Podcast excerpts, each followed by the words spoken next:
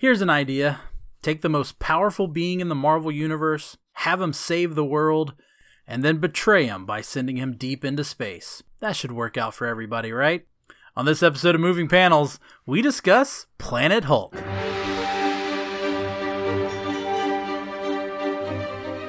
Welcome to Moving Panels, the podcast where we discuss movies and TV shows based on, inspired by, and adapted from the world of comic books.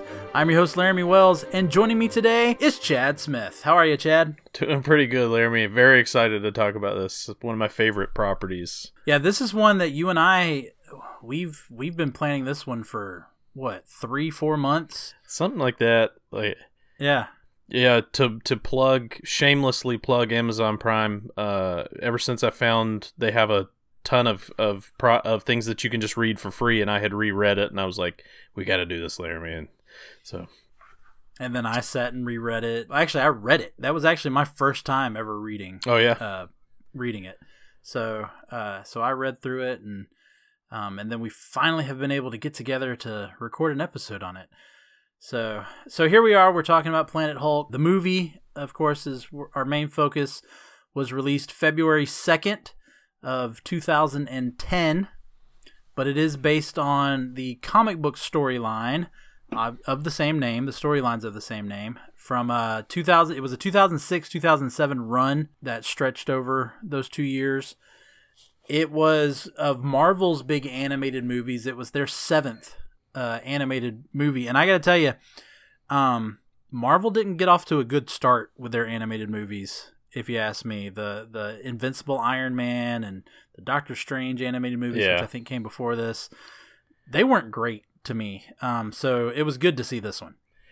Uh, as much of a Marvel guy as I am, I think even post this you know, movie, the their animated stuff is not very good. It's not comparable to DC, so it's kind of the one exception where they flip the script. So yeah, and the cover art, which was uh, actually an Alex Alex Ross art piece of artwork, that it's amazing. I love that artwork. Yes, yeah, yeah. The the artwork, which um, you know, I'm sure we'll talk about in the one off on on the one shot on this, but total inspiration for the Hulk in Ragnarok. So Chad and I are going to do kind of a back to back episode here. We're going to do this full episode as a review of the animated movie Planet Hulk, but considering that this story was also adapted into Thor Ragnarok, we're going to focus on a one shot that'll come next week in which we talk about how how well they did integrating this story into the Thor Ragnarok movie. Um, but this episode is just entirely about the animated movie and and how that connects, which connects a heck of a lot better to the source material than uh, Thor Ragnarok obviously does. Oh yeah. All right, so let's get into the characters. Obviously, we got to start with the Hulk. Uh, this is one of our first times really getting to focus on the Hulk, and probably one of the rare times we get to focus on the Hulk. The Hulk, of course, debuted in The Incredible Hulk number one back in May of 1962. Uh, infamously created by Stan Lee and Jack Kirby, one of their great collaborations to create this iconic character. Uh, in the animated movie, he is voiced by Rick Wasserman, I think is how you'll pronounce his last name. I'm not sure why they didn't use uh, Fred uh, Tatasciore who is yeah. usually the voice of the Hulk for most of the animated stuff. Well, to be fair, he might have been recording one of his 1,300 other projects that he's always working yeah. on, so they yeah. might have not just been, been able to get him. I don't know. I kind of like. Um, I mean, I don't know. You you can go either way with this one, but I, I like his take. He's just gruffer, darker. Uh, this this is definitely a Hulk that has more things to smash, less things to say. So uh, no, I, kind of like that. Yeah, especially, and we'll get into this in the moving panel section, especially when you're talking about the comic book connection. Yeah. This is a much darker. Uh, but, you know, we'll get into more about the Hulk since it all centers around him. So we'll, we'll move on. In terms of the other characters, there's not much to give in terms of background because they were all introduced in this story. Right. Um, yeah, these aren't these aren't characters that really have a, a long lineage of comic books. Uh, a couple of different connections we'll get to. All right, so let's get into the other characters, and we'll start off with probably the second biggest character out of this, and that's uh, Caiera, uh, voiced by Lisa Ann Beley. Again, always uh, guessing how you pronounce some of these last names. Of course, her character is the Red King Shadow Warrior. Um, we get to see really her entire story in this movie. We get to find out why she's the Shadow Warrior. Well, not, who not her is. entire story. The true, true. Because uh, yeah, in the comic books, we do get to see the end of her story. Yeah, yeah. Um, her whole arc which, happens in the comics. So yeah, which we don't see in this one.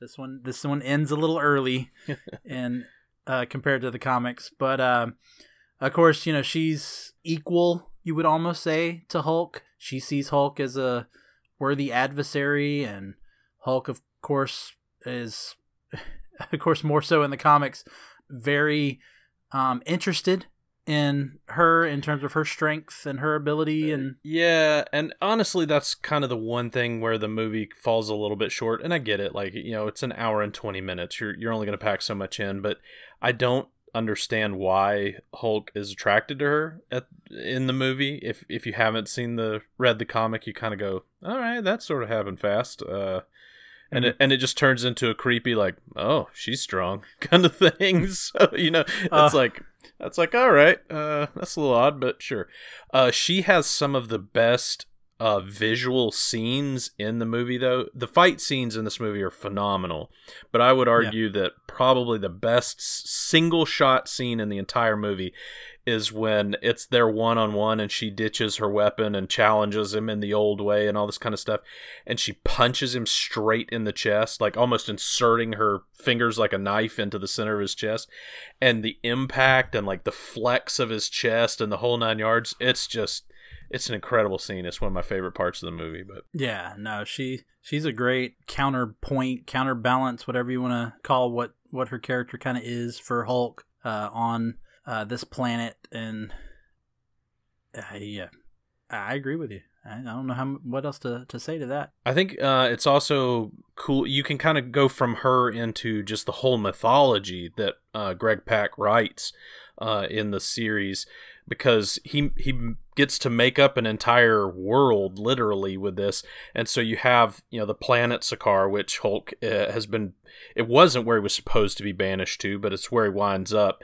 And you have these three alien races and she represents the one called the shadow people and she's you know he even gets to make up a mythology inside of that you know they're this uh, kind of spiritual prophetic people and she's this like ancient power inside of their society called the old strong and so uh, you know that it, it's it's pretty interesting and i think it's well written in the sense that she's originally the the not the antagonist because the red king is clearly the the yeah. bad guy but you know she has to play the the uh, main henchman. Yeah, and the moral, ethical, like who do I side with, where kind of stuff. So she has an interesting yeah, where, arc. Yeah, where her loyalties lie. Mm. You know, does she follow? Which is always usually it's the the basis of a bad like movie is when it starts off going like legend foretells of an ancient warrior.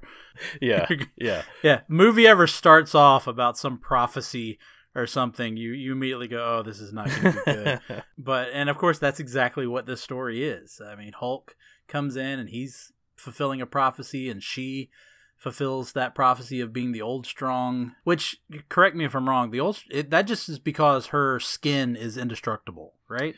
I think there's more to it than just that. You don't see the like super strength that she possesses and all that sort of stuff with the other people of the the shadow people. And in the books she's she even has to be kind of installed into that position and there's some controversy over that. It's a it's this whole yeah, weird some politics yeah, involved yeah. yeah it's pretty neat but which of course they was... skipped over for the movie which honestly yeah. doesn't take anything away from it but yeah that wasn't a big change. Um, but we just mentioned the red king uh, the red king in this voiced by mark hildreth uh, he is a voice actor, but I did recognize him uh, as from being a sci-fi buff as well. He was in the reboot of V, as well as on the short-lived show Resurrection. Can't say he's had a very successful uh, acting career if you know those two shows, but he is a voice actor. I found it interesting the the twist going back to uh, Caiera that in the movie it ultimately ends up that she infects him yeah. with the spikes. Yeah instead of the Hulk beating him within an inch beating of his the life. snot out of him. Yeah. and then of course throws them to the the Wildebots, which aren't even. Well, they kind of let yeah they they let that whole Yeah. thing go altogether for the movie, but yeah, uh, I don't know. I don't know if I dislike his performance or if I just dislike the character. And therefore, kind of dislike his performance. It, I don't know if it's one of those like Joffrey moments where, where you just hate him because of his character, but I, I, I don't know. I don't want to be too critical of somebody, but this is probably, in my opinion, the weakest performance of the the show. You just never get an idea of why he's evil.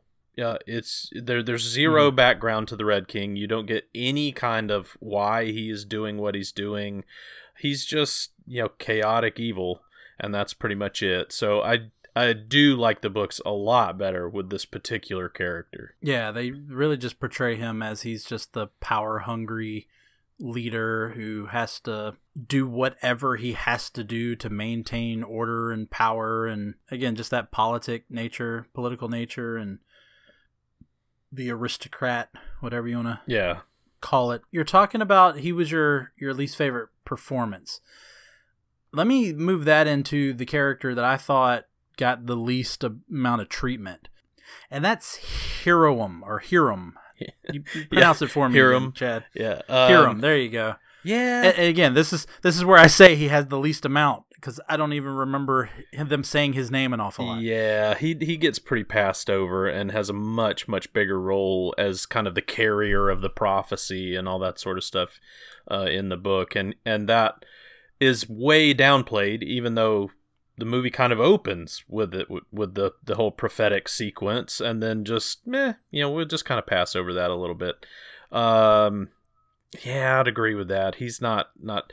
I honestly, almost all of the the warbound don't get great treatment in this movie. Even though, again, like overall, uh, you know, I do I do like the adaptation. Understand it's only an hour and twenty minutes, but Mhm. uh, he he gets kind of shafted. Not a lot of of stuff going on with him.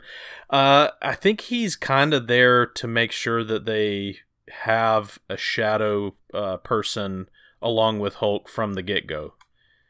Because other than that, he, he doesn't play much of a role. Yeah, he and and you might have to pronounce, help me pronounce uh, her name too. But uh, was it Eloy? Eloy, uh, Eloy, yeah. yeah, uh, well, she kind of doesn't want to join at first, so he's you know he he does get to play that little bit of a part that with now I can't remember what is it Landis the general that she's following uh, to try to overthrow the Red King. You know he he dies very quickly, so there's not a lot with him. But yeah, Eloy also not horribly well fleshed out uh, in the movie. You don't get nearly the backstory and the why she is rebelling against the Red King that you get in the books. Mhm. You just kind of know that that's her role in this. She's an aristocrat who is, uh, you know, rebelling against the throne. She's trying very hard to overthrow the Red King, and she's not very wise about it. So gets them into a lot of trouble. Yeah. Uh, again, like you said, the the side characters are so much bigger in the in the comic, and they had there's so much importance to them in the comics Right. that th- this movie just really just focuses on Hulk, and Yeah. that's all they really care about. You have Miek, which- who I would, Yeah. I think gets treated the worst, honestly, because he's not even really Oh, in definitely. character. Uh, he's a coward in the movie. he's just this whole. He spends the entire movie going, "I'm a, I'm a hider, not a fighter," and then at the end, he's a, he's a fighter now. So, you know, has a little bit of a redemptive arc, but uh, far more, far But not like in the comics, yeah. in the comic, uh, and and really has a great run there. And the you, you totally miss out on on his relationship to his people that are just always called the natives, which is a little strange. But uh, the ant people of Sakaar, uh, and apparently they can uh, not telepathically talk, but uh, like pheromone talk, like real insects on on Yeah. Earth, and it really explores that, and it's a pretty fascinating series of events. He actually saves Sakaar at one point. You don't get any of that in the movie, unfortunately. Uh, but he is the representative of the natives on on our little band of brothers here. Yeah, because uh, they even at one point, if I'm remembering right in the comic, like he is even believed to be the savior of the planet that they thought Hulk was going to be. and all that. Yeah, well, yeah, yeah, and uh, which is I, I'm trying to remember. Is that why he is cast out, or I can't remember. I can't remember that portion of the story. Yeah, I, I just remember he he kind of becomes like you said the leader, like almost like the king of the natives. Right. Uh, much bigger part in the story. Uh, of course, we also got uh, Korg, which most people will remember from Thor Ragnarok and into Avengers Endgame, um, and all that. Uh, remember a little bit more of Korg. Korg, of course, is more of a not as much of a comedic character as he is in the comic, uh, voiced by great voice actor Kevin Michael Richardson. Yep. You talked about uh, Fred uh, Tatasciore earlier. Kevin Michael Richardson. I mean, Simpsons, Family Guy, American yeah. Dad. He was the Joker on the Batman series from the early 2000s, not Batman animated series, the one that followed. Yeah. Um, the Joker that had like the straight jacket on. Oh yeah, the, yeah, yeah, yeah. The crazy hair. Yeah, that was Kevin Michael Richardson. Uh, of course, he is a Kronan, probably the only character or alien race we had seen prior to this storyline because the Kronan was actually the first alien race that Thor encountered in his very first comic. I was about to say it's an interesting tie-in. Uh, I th- I thought this was kind of clever, so I guess you kind of throw in the last character we we need to talk about. Uh, so in the movie you have Beta Ray Bill. In the comics, mm-hmm. it's it's Silver Surfer, but uh, mm-hmm. Beta Ray Bill gets gets his intro through Korg, and they use, gosh, what was it? I'm trying to remember the comic. Uh, something of mystery. Um, oh gosh, what's the name of that comic? It's Journey into Mystery. Oh, the Journey into yeah, Mystery. Journey yeah, into Mystery, the, 83, yeah. the first appearance of Thor.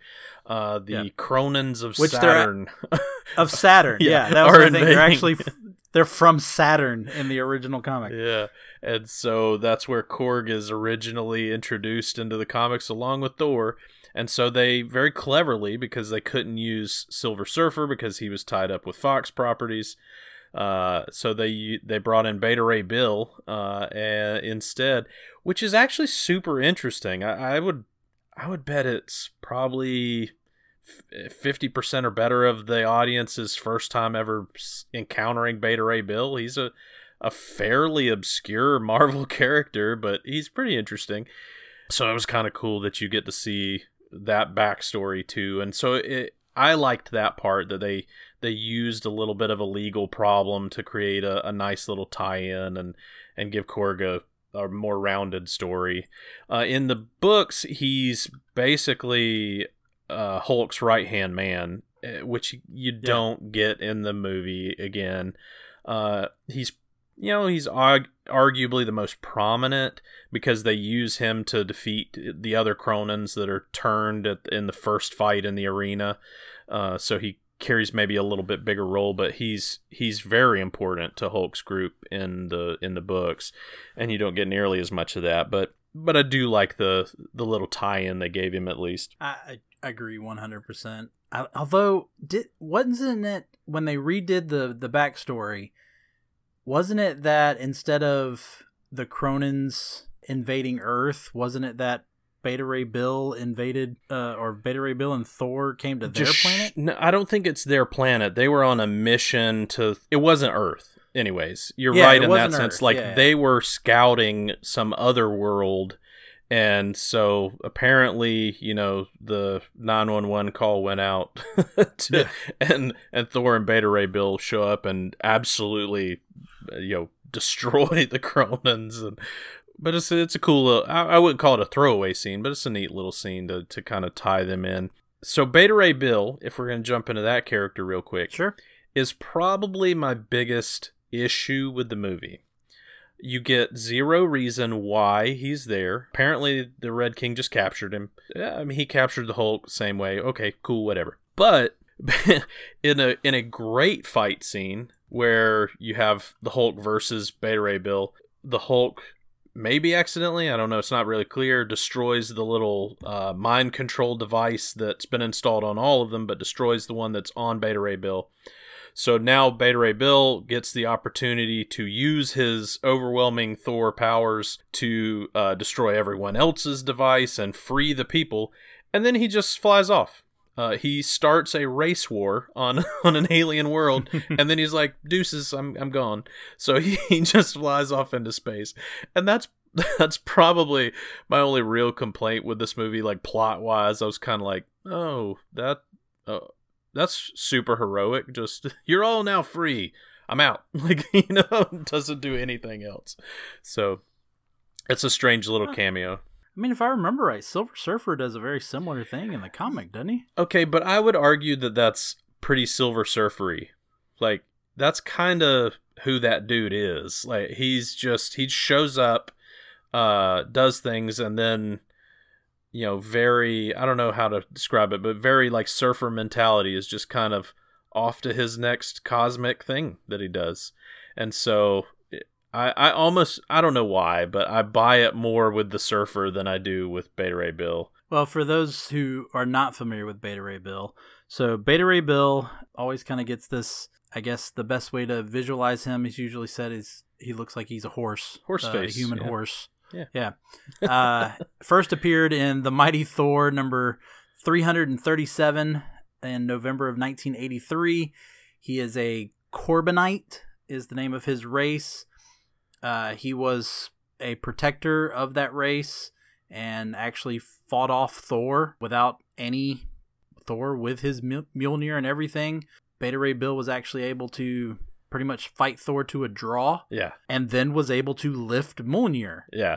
And in return, Odin, because uh, Beta Ray Bill showed his uh, his worthiness, Odin actually created Stormbreaker, which people who are familiar with Avengers Endgame remember the axe looking Yeah, hammer that Thor gets. That's actually Beta Ray Bill's weapon, and so he gets that, and he's now the this uh, horse face Thor. It could be worse. He could be Throg, and we could have had Throg. yeah, yeah, yeah. You're right, and he he basically has the same powers as Thor, uh, minus the arrogance. So you know, there's that. Yeah. Yeah. But anyway. I don't know why I mentioned Throg. Uh, if you don't know who Throg is, he's the frog Thor yep. who picks up a small, like a chip of Mjolnir and then gets Thor's abilities. Uh, and you think, well, that's ridiculous. It's canon. I mean, Well, let's be honest. I mean, the whole Thor line is, you know, Stan Lee and company doing drugs in the 60s. So, I mean, come on. It's here's a character that I, I want to point out. I, I didn't know whether to put him here with the characters or talk about it in the moving panels, but whole character completely missing from the movie, and that's Brood. so I so interestingly, I assumed that that was also like a Fox property issue because uh, the Brood are also characters in a lot of X Men stories when you get into the cosmic X Men stuff. But at the same time this was made, Marvel Studios was also making X Men comics. So I I don't know. Maybe, maybe not. Yeah. I don't know. And it also I think could have just been cast out because we've got enough aliens to learn in a 15 minute span before the action gets rolling here. So maybe it was just superfluous in that sense, but it's an interesting character in, in the books. So yeah, I didn't think it was critical loss, but it is what it is. All right, let's get into the moving panels. So let, us give a little background. This was a, a run within the Incredible Hulk. This wasn't a one shot. This wasn't a separate graphic novel. This was within the canon of the Incredible Hulk. It was issues 92 through 105. But prior to this story was a storyline called Peace in Our Time. And I won't get into that in great detail, but it ends with Hulk being the one who has to stop the main villain called God's Eye. And he's on the moon. He battles off because he's the only one who's strong enough to, to stop God's Eye. He stops God's Eye. Uh, there's a shuttle from S.H.I.E.L.D. that arrives to take Hulk back to Earth, so he thinks, and then the shuttle ends up taking him further into space. And so that's where we get the opening of this movie Yeah. where you see Hulk wake up inside the ship and he's getting the message from uh, the Illuminati. That is Yeah. what they are called Yep, in yep. the the the comics. Uh, where he's getting the message from the Illuminati explaining why they decided to send him off to what they believe was going to be a uninhabited, peaceful, uh, tranquil planet. Almost uh, visualized where Thanos ended up after Infinity War. Yeah. You know, just this this quiet little planet that Hulk would just be able to live out the rest of his life and not be a danger to anyone. And then, of course, Hulk goes crazy. He smashes up the navigation system. Uh, there happens to be a wormhole. I mean, and he ends yeah, up why not? Yeah, he ends up on Sakaar. Well, I, I think just to back up slightly, I think it's cool to point out how these stories tie into the arch that was going on at Marvel at the time. And so, going into Civil War, the writers have a problem, and they know that whoever has Thor and or Hulk has a massive advantage uh, in in just the mechanics of how are, how are you going to defeat that hero when it comes down to Civil War because you know Iron Man and, and Captain America are fairly well matched. And so you just kind of go down the list of Marvel characters and there's matchups. So they wrote Thor out with the Thor Odinson storyline, which is also a super great read. And then they did this mm-hmm. to the Hulk. And so it's is pretty slick and they they make no bones about it in the movie. I think they even kind of reference that that you know that things are getting bad on earth and you know he can't be there. He's just a force of destruction and all this kind of stuff. You were talking about the Illuminati and I wanted to touch is Black Bolt in that shot? I didn't even think to look for it because it's Reed Richards, Black Bolt, Tony Stark, Hank Pym, uh, who else is and Doctor Strange? One of them. Yes, yes, that's the the main yeah. characters of the Illuminati, and I I think I remember seeing all of them but Black Bolt. But yeah, I was about to say I don't think all of them that are technically the Illuminati are in the shot uh, in the movie. Um, yeah, Black Bolt may be the one that's missing. I can't remember either, to be honest. Yeah, yeah. Sorry a little bit of a tangent, but you're fine. No, I was going to bring up the Civil War thing. You know, this was a in the comics uh, the way to get rid of Hulk while Civil War was going on. Again, we'll get into this in a minute. Didn't work out too well for them, but but so they could do the Civil War storyline. Yeah, you can't have Hulk, you can't have Thor, and then of course in the movies they did the same thing. You know, they had Thor go off on his journey after he had his little vision quest or whatnot in Age of Ultron. Yeah. Uh, you had him go off, and then they they get rid of uh, Hulk, even though they don't quite mention how. But then, of course, you find out in Thor Ragnarok that he's on Sakaar, and we get that yeah. that whole story. Yeah. So. Man, I really don't want to beat up on the movie because I, I really enjoy the movie a lot. Oh, it's a good yeah. But yeah uh, one of its shortcomings and and how they have to condense it is a that it's really only two thirds of the book to begin with. Yeah, so it's the like I said, the Planet Hulk storyline is issues ninety two through one hundred five, but the movie stops at about issue one hundred two. Right. so there's still three more issues of story of what happens on Sakaar. Yeah, it's a lot of stuff that goes yeah. down, but uh, uh, but even kind of in the beginning of it, this story the reason I like Planet Hulk so much is it took a fairly kind of one dimensional character. I mean, the Hulk is not exactly known for deep, meaningful story runs. You know, you get some stuff every now and then with the play with Banner and all that sort of stuff. But yeah. I feel like Greg Pak did a great job of pointing out just Hulk's loneliness. He he really humanized him a lot in this that you you never saw before, and you see kind of that like I can almost hear the theme song to the old uh you know TV show Hulk. The, you know, is it just yeah. the sad outro? Yeah, man, you know, yeah. and so I kind of that. Dun dun dun. dun. yeah. So it's just that sort of thing, but you, eh, they really double down on it in this comic run, and and it's so deep and meaningful. Just how much alone this guy is.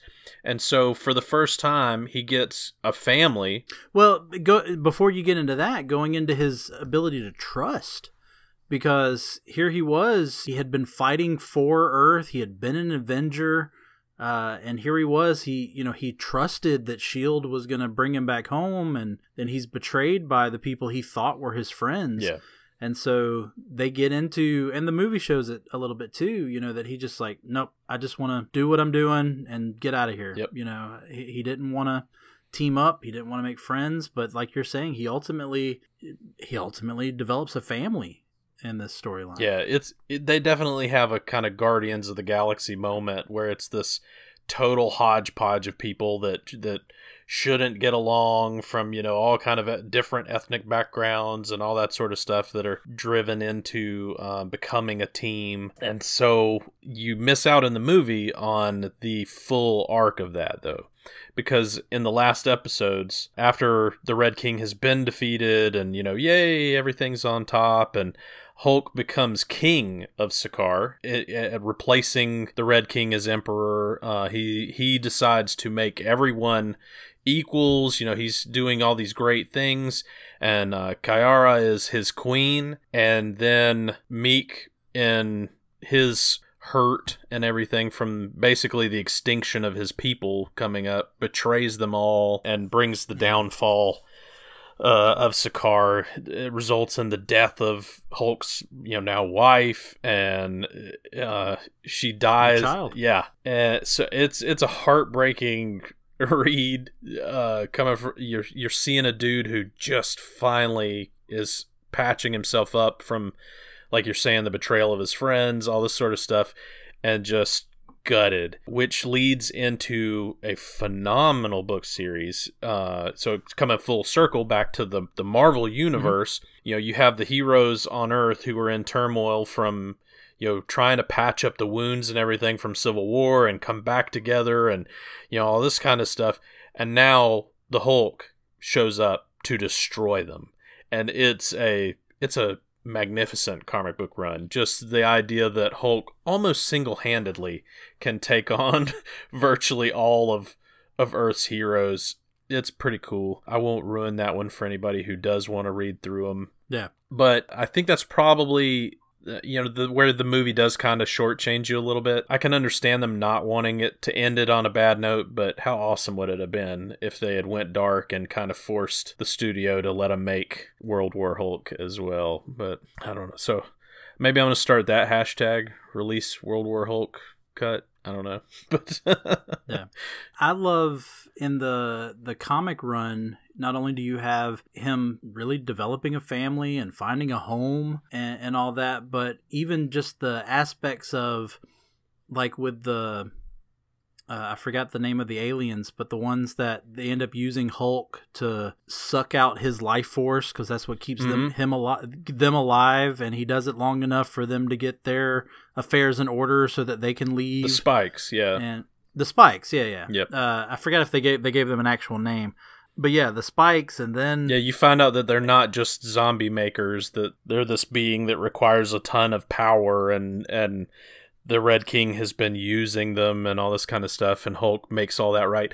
It's actually really, I don't, I, I don't know, I don't want to geek out on it too much, even though it's a nerd podcast, but it's uh, it's it's really a cool story in uh this whole redemptive arc that Hulk becomes this you know he's been told that he's this force of destruction. We've got to get rid of you because all you do is destroy things.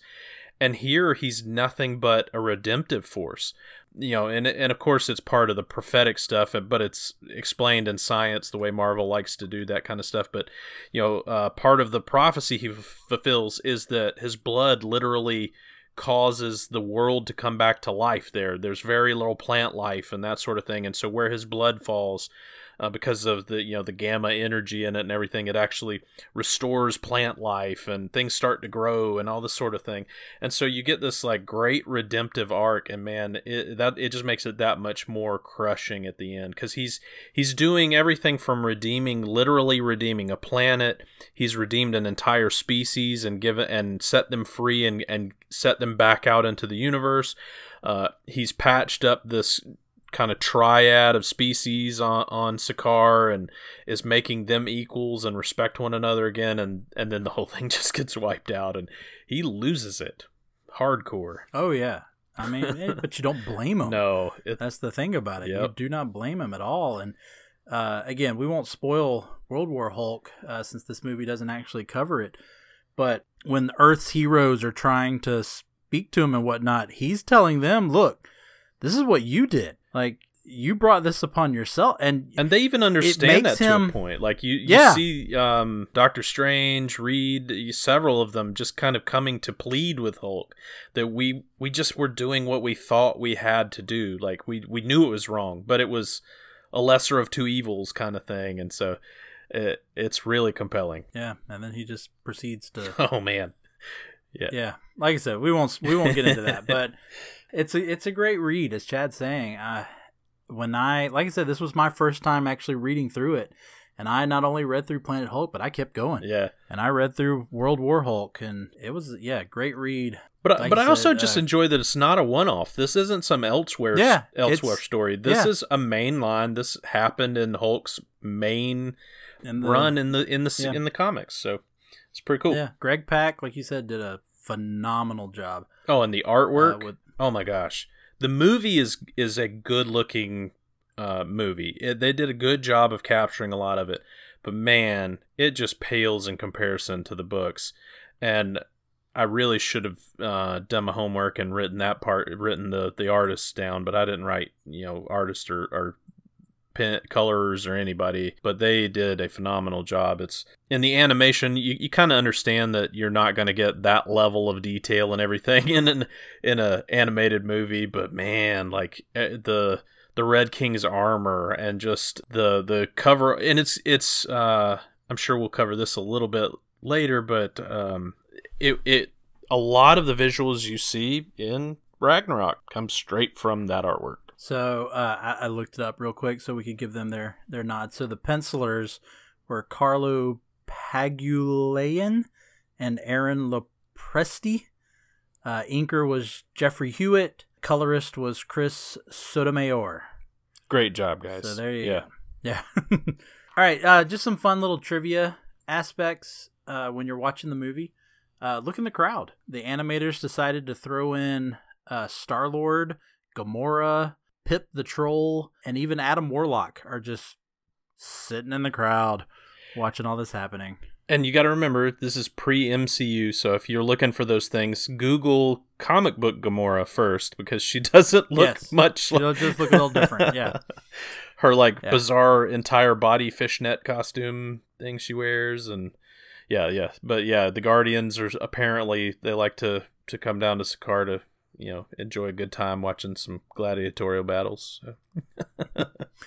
uh, but I also found it funny that there is a scene where you can see behind the Red King, you can see uh, the Grandmaster. Yeah, which is so funny considering that in Thor Ragnarok, the Grandmaster replaces the Red King. Yep. So I found that funny. Yeah. All right, so let's get into our final decisions. Uh, you know it on this podcast. We call it bag it, stack it, or trade it. The way you treat a comic book uh, but we're talking about the movie. Chad, the movie for Planet Hulk. Do you bag it, stack it, or trade it? Man, I'm extremely biased on this one, and uh, Laramy actually introduced me to this movie. I, I, he knew that I was a Marvel fan. I had read the books a long time ago, and well before the days of everything being at your fingertips streaming, Laramy was like, "You should check this out. You need to go find it somewhere." And so I'm I'm probably biased and nostalgic in that sense, but it is uh, for sure a bag it for me. I just I have a special place in my heart for this storyline, the run, uh, and this movie. Yeah, I'm a bag it too. You know, like Chad said, this was one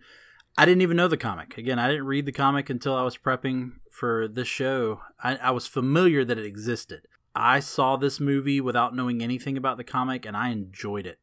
And like we talked about earlier, this was probably one of the best animated movies Marvel had put out at the time. And it honestly did make me want to know more about the storyline. And so it was kind of a, a, treat to then go through and read it and find out just how much deeper that story went. Sure, the movie could have been longer. It could have covered more of the story, but for the, you know, hour and 20 minute animated movie that it was, it was a decent adaptation and, in my opinion. And if you haven't read it, go f- you, you really should find the run. It's not a long read at all. I mean, you, you can pass through it pretty pretty quickly, but it's a good one. And I, I know it's, you know, it's been a decade now since they put this out, so it probably won't happen, but I would I would love for them to do the World War Hulk as a sequel. Oh man. I mean DC has done a good job of, you know, continuing on like pretty much they make their movies feel like separate movies, but then they're actual continuations of the animated movie that came prior. Like DC does that, and so yeah, better than their on. you know cinematic universe. Oh yeah, yeah. yeah. It's it's crazy that DC DC's better with animated stuff. Oh, 100 uh, Marvel's better with live with live action stuff, unless you're talking TV versus movie. DC's better with TV uh, than Marvel, but again, Marvel Marvel reigns in terms of motion pictures. Yeah, so. no, it's very interesting. All right, Chad. Any last words? Any uh, anything else you want to share about uh, Planet Hulk? No, I mean just just watch Hulk smash some stuff. It's very cathartic. it's great. So. Always is. All right. Well, thanks. Uh, give us a follow on social media. Facebook, Instagram, Twitter at Moving Panels. I'm on TikTok at Moving Panels. I try to get content out as much as I can. Uh, TikTok's a crazy beast. I'll post a video one day and get 20,000 views. I'll post a video another day and I get 200. So I, I don't get it, but I'm on there. Uh, but if you got anything you want to share with us, you, of course, can hit us up on any of those platforms as well as email us, movingpanels at gmail.com. But for today's episode, um, I just want to thank Chad once again. It's always great to uh, have these conversations to almost 40 year old nerds talking about movies and comic books. So thanks, Chad. Yeah, I mean, we've only been doing this for 20 years, so. there you go. All right, for Moving Panels, I'm Laramy Wells, and I'll see you on the other side of the page.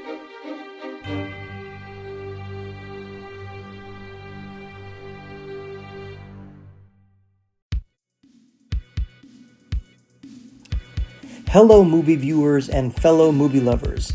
My name is Tim Williams, and I'm the creator and host of Movie Views Presents the 80s Flick Flashback Podcast.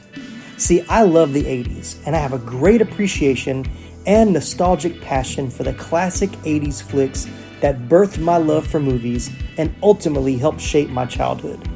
On each episode, I'll discuss, with a special guest co host, of course, a different film from the 1980s We'll share memories, favorite characters, iconic scenes, and even share some behind the scenes stories along the way.